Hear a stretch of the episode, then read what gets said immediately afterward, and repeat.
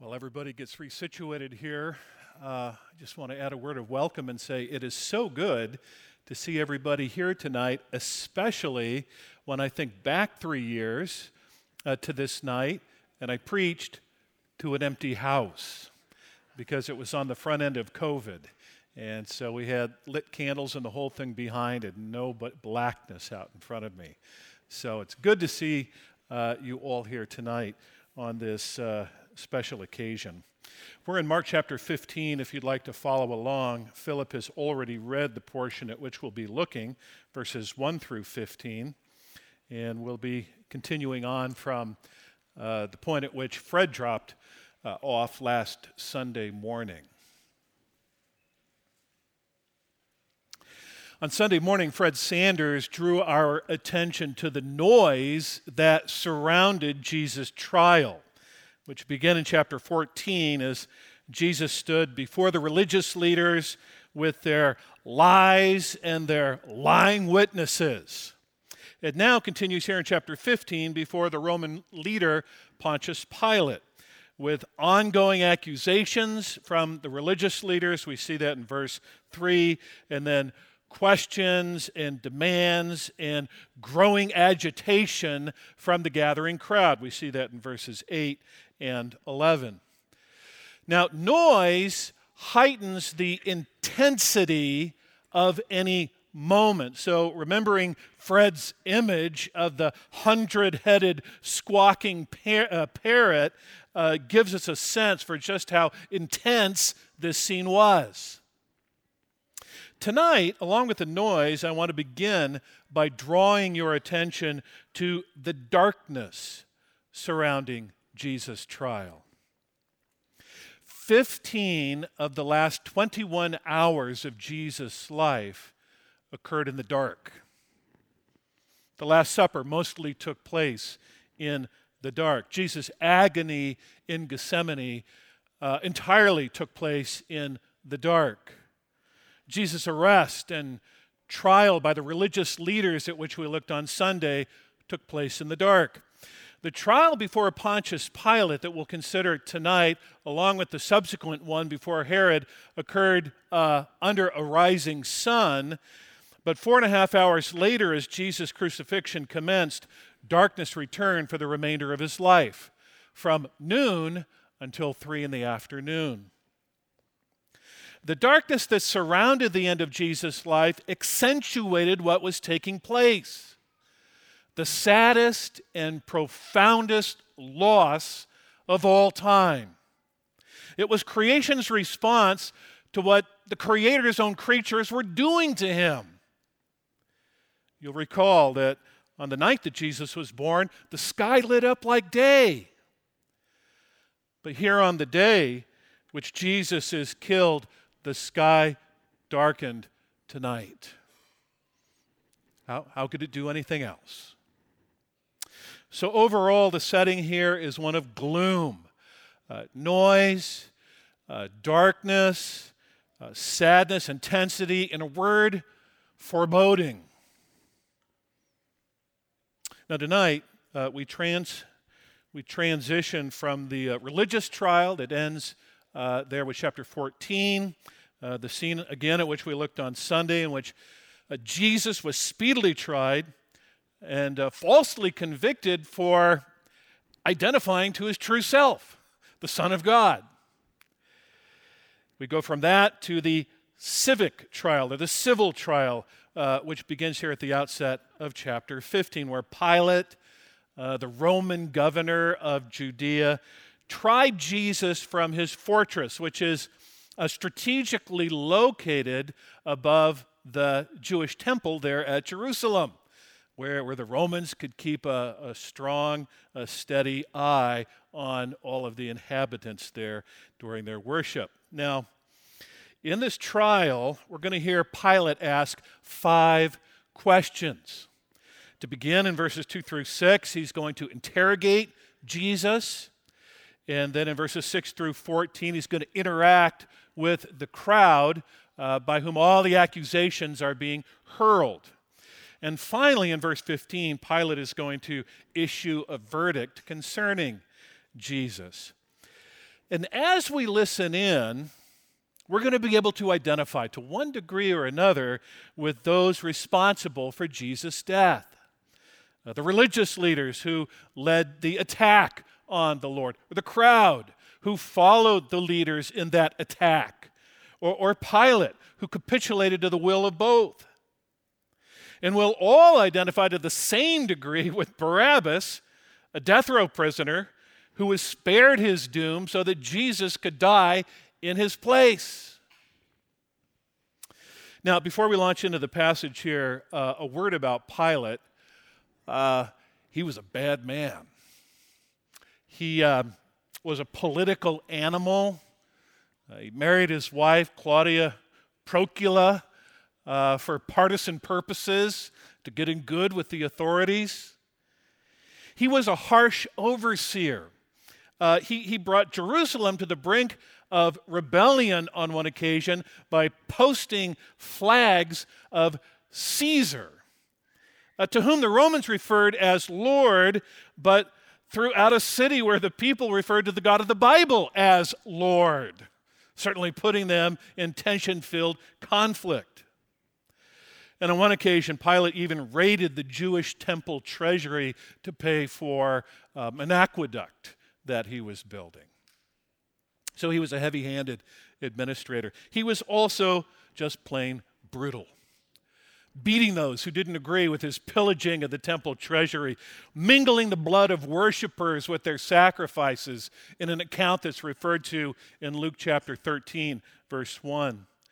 And attacking a group of Samaritans who were on pilgrimage to uh, Mount Gerizim, uh, uh, their holy spot, an attack that was so ruthless and so awful, it even caused uh, Pilate's superiors to curdle and a recoil, such that they fired him from his position there in Judea. Finally, uh, Pilate was selfish. Uh, Eusebius, the ancient church historian, wrote that after Pilate was stripped of his governorship, he ended up losing his way and he ultimately took his own life. As one writer put it, Pilate was a man who lusted for celebrity and status, who put his career before everything, including people and principle. He lacked the traditional Roman virtues of honor and integrity. And when he finally lost his position, his life was not worth living. He lived for his career, in short, for himself. Now, given this brief portrait of Pilate, the passage before us makes for a very interesting study. Because you see, on the one hand, Pilate was politically motivated and, and clearly controlling and, and blatantly brutal. But on the other hand, uh, he saw through what the religious leaders were doing to Jesus. And he tried to save him from their murderous intentions. In fact, if, if you go to the other uh, Gospels and this account, which uh, helps to uh, broaden the perspective of what's going on here, Pilate does his best to get Jesus off the hook. So, let's see how it happens here in Mark chapter 15. Now, the, the religious leaders had convicted Jesus of blasphemy, uh, that was a religious conviction. They knew that wouldn't hold up in a civil court. And so they, they skewed the accusation as they brought Jesus before Pilate to that of treason. And uh, we can assume that because as Pilate begins his interrogation here, the first question of the five that he asks, asks is Are you the king of the Jews? Well, such an accusation naturally puts Pilate and Jesus at odds, right? Because uh, Pilate is the, the Roman uh, governor of the Jews, but Jesus is the ethnic king of the Jews. Because, truth be told, Jesus was the rightful heir to the Jewish throne. That's why the New Testament begins with a genealogy that proves that he is, in fact, that one, the king. So Jesus shrewdly responds to Pilate's question with these words You've said so. In other words, I didn't say it, you said it. Uh, they said it. So there must be something to it. And before Pilate could, could say anything else, the, the chief priests, you see here in verse 3, uh, uh, begin accusing Jesus of many more things. There they go again, the, the squawking, hundred headed parrot. They, they're off to the. Why were they so strident? Why were they so anxious to bring Jesus down? Well, one writer puts forth these three suggestions. Number one, Jesus threatened their power. They wanted total control over the Jewish people, and they didn't want to share it with anybody, and they didn't want to share it with Jesus. Number two, Jesus didn't meet their expectations. They wanted a king who, who rode into town on a horse, which was a symbol of war, not a donkey, which was a symbol of peace. And Jesus had ridden into Jerusalem five days before on a donkey. Third, Jesus revealed in a number of ways, revealed their duplicity. He, he showed uh, the Jewish people that they were empty suits.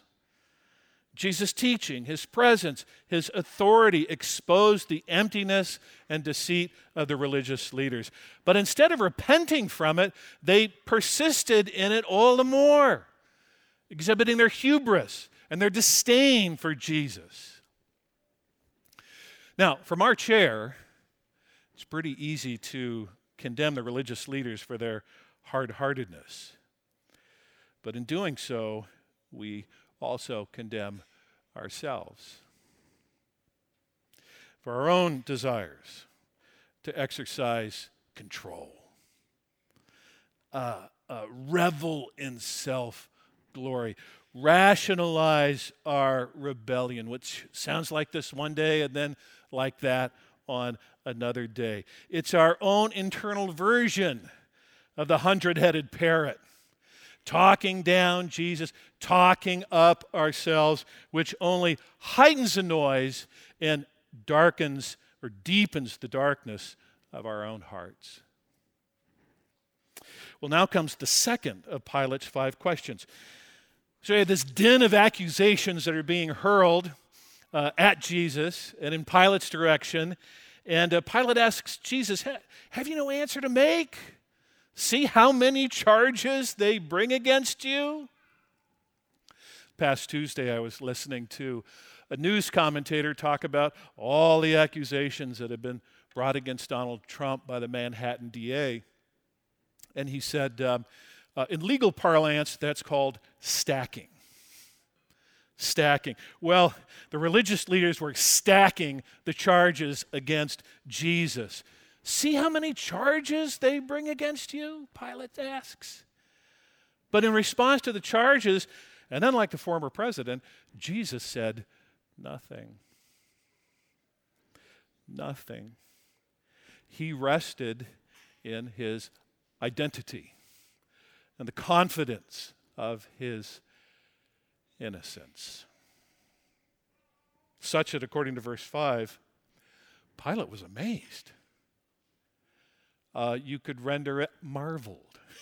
Pilate marveled at Jesus' response, a non response to all the accusations. And since there was nothing more that he could say to Jesus, Pilate then turned to interact with the crowd. Uh, take a look at verses 6 through 8 that set up the third of Pilate's five questions says, Now at the feast, Pilate used to release for them one prisoner for whom they asked. And, and you'd think that they would ask, to, ask, ask for a Jew who had been uh, unjustly convicted and imprisoned, right? Well, we read on.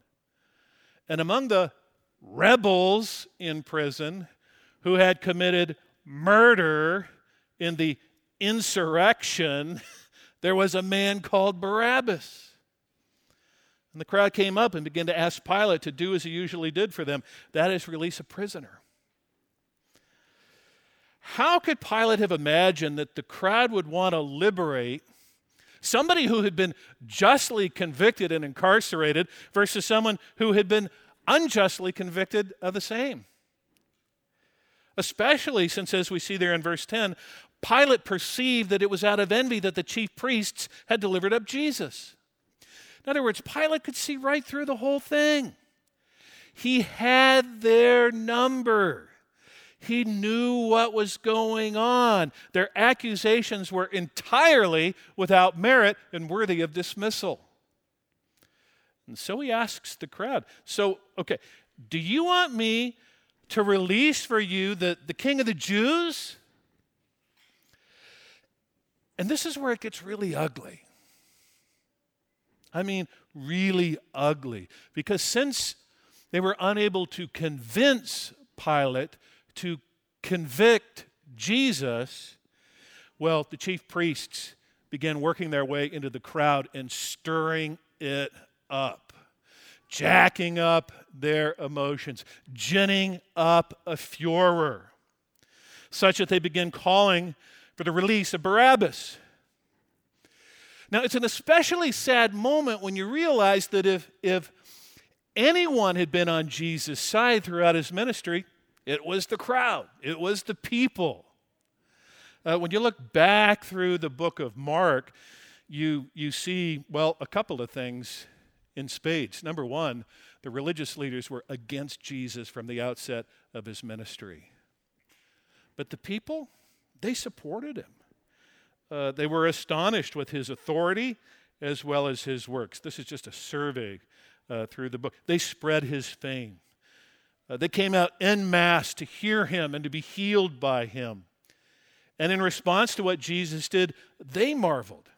Uh, they were overcome with amazement. They were astonished beyond measure. They glorified God for what they saw in this one uh, uh, who performing these great deeds and teaching these profound things. And just days before making all of these crazy accusations, they were the ones who shouted, Hosanna! Blessed is the one who comes in the name of the Lord. How could it have all turned so quickly? It seems impossible. But it did. It's easy to condemn the crowd for their dramatic reversal. But we're guilty of the same, aren't we? For all the times that we have affirmed, even publicly, Christ's place in our lives, there have also been that times when we have followed the siren call of sensuality or popularity or upward mobility or you fill in the blank. And we displace him. Stuart Townend put it well when he wrote a line in a song that we sometimes sing Ashamed, I hear my mocking voice call out among the scoffers. It'd be too much to fathom if it wasn't so often true. Now comes the fourth and fifth of Pilate's five questions. Question number four there is in verse 12. Then what shall I do with this man that you call the king of the Jews? And the response of the crowd is identical to the sort of response that we hear today baseless and senseless. Just more and more volume, right? Take a look at verse 13. Crucify him. To which Pilate, who was no stranger to poorly reasoned harshness and brutality, responded with, Why? What's he done? Even Pilate, as bad as he was, recognized that Jesus was innocent. What has he done? Tell me. Because he hadn't done anything, all the things that Jesus had been accused of not being, not being the King of the Jews, not being the Son of God, not being the Messiah, he really was. And the crowd could offer no reasonable response to Pilate's question. And so, in good 21st century American fashion, the crowd simply jacked up the volume even greater, poured on the passion, and raised their fists in the air. Crucify him! Crucify him! Crucify him! Pilate was at a loss. And you can see in, in the other accounts, even at this point and beyond, he's still trying to get Jesus off. But Mark, uh, Brother Brevity, uh, brings it to a close here by simply saying, there in verse 15, he released Barabbas, he scourged Jesus, which I didn't describe, but that he used for a, a thing called a flagellum, which is just a horrid tool of torture. And he delivered him to be crucified. And it's easy to condemn Pilate for succumbing to the crowd, isn't it? But as we do, we also condemn ourselves. Because I'm sure if you're like me, you can look back and point to a time when you found it a lot easier to keep the peace than to stand up for the truth. Ezekiel 13, 10 through 12. Behave in a way, behave in a way that you once considered abhorrent. Romans 1, 32.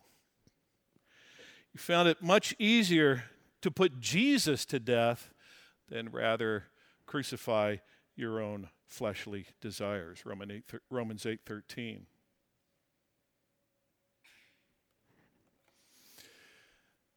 In all of these 15 verses, here is the grand irony. This is the grand irony. By all appearances, Jesus is on trial before Pilate. Uh, I mean, that, that's the title of the sermon tonight Jesus before Pilate. But in reality, Pilate was on trial before Jesus, as were the religious leaders and the crowd. You see, in the end, Pilate is condemned for delivering an, an innocent man to death, and he knew it. He knew it. And killed him anyway. And the religious leaders and the crowd are condemned for abandoning Jesus and embracing the already condemned Barabbas a Messiah of their own making, not one according to the Scripture. Scriptures that the religious leaders in particular knew very well. No, they went after a Messiah who was a zealot, a political activist, a murderous patriot, but they didn't care. They wanted peace and security at any cost. In fact, as one scholar put it, Jesus disappointed the crowd with his inaction. Sounds kind of like today. We don't want your thoughts and prayers. Right? The people instead chose lawlessness instead of righteousness, violence instead of love, war instead of peace. But to heighten the irony, the forgiveness for these sins Pilate sins, the religious leader's sins, the crowd's sins, Barabbas' sins, and our sin, since we stand in league with each and every one of them, is found in the one whom they delivered over to death. The Apostle Paul clarified what turned this tragedy into something good. And in doing so, it sums up the title of this week's sermon series The Sufferings of Christ and the Glories to Follow. Paul wrote this God made him, that is Jesus, who knew no sin, to be sin on our behalf. That's the suffering. That we might become the righteousness of God in him. And there are the glories to follow. 2 Corinthians 5:21. This is why we sometimes sing, I'm forgiven because you were forsaken. I'm accepted because you were condemned. I'm alive and well. Your spirit is within me because you died. Jesus died and rose again. And this is why tonight, in just a moment, we're going to sing. God knew well what it would take to free us all from sin and grave.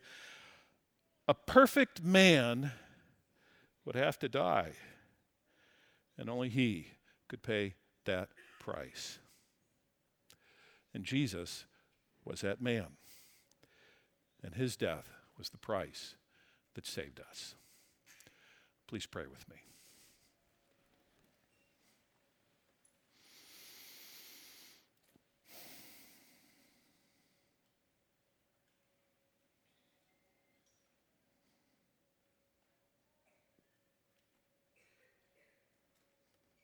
Jesus, thank you for enduring the sufferings, uh, the noisiness, the darkness, the injustice, our own mocking voices. Lord, we confess that, like the re- religious leaders, um, we, we want control. Uh, like the crowd, we want to follow the siren calls. Uh, like Pilate, there are times when we find it easier to kill you than our own desires. And like Barabbas, we find ourselves condemned to death, but then freed from it by way of your unfathomable sacrifice.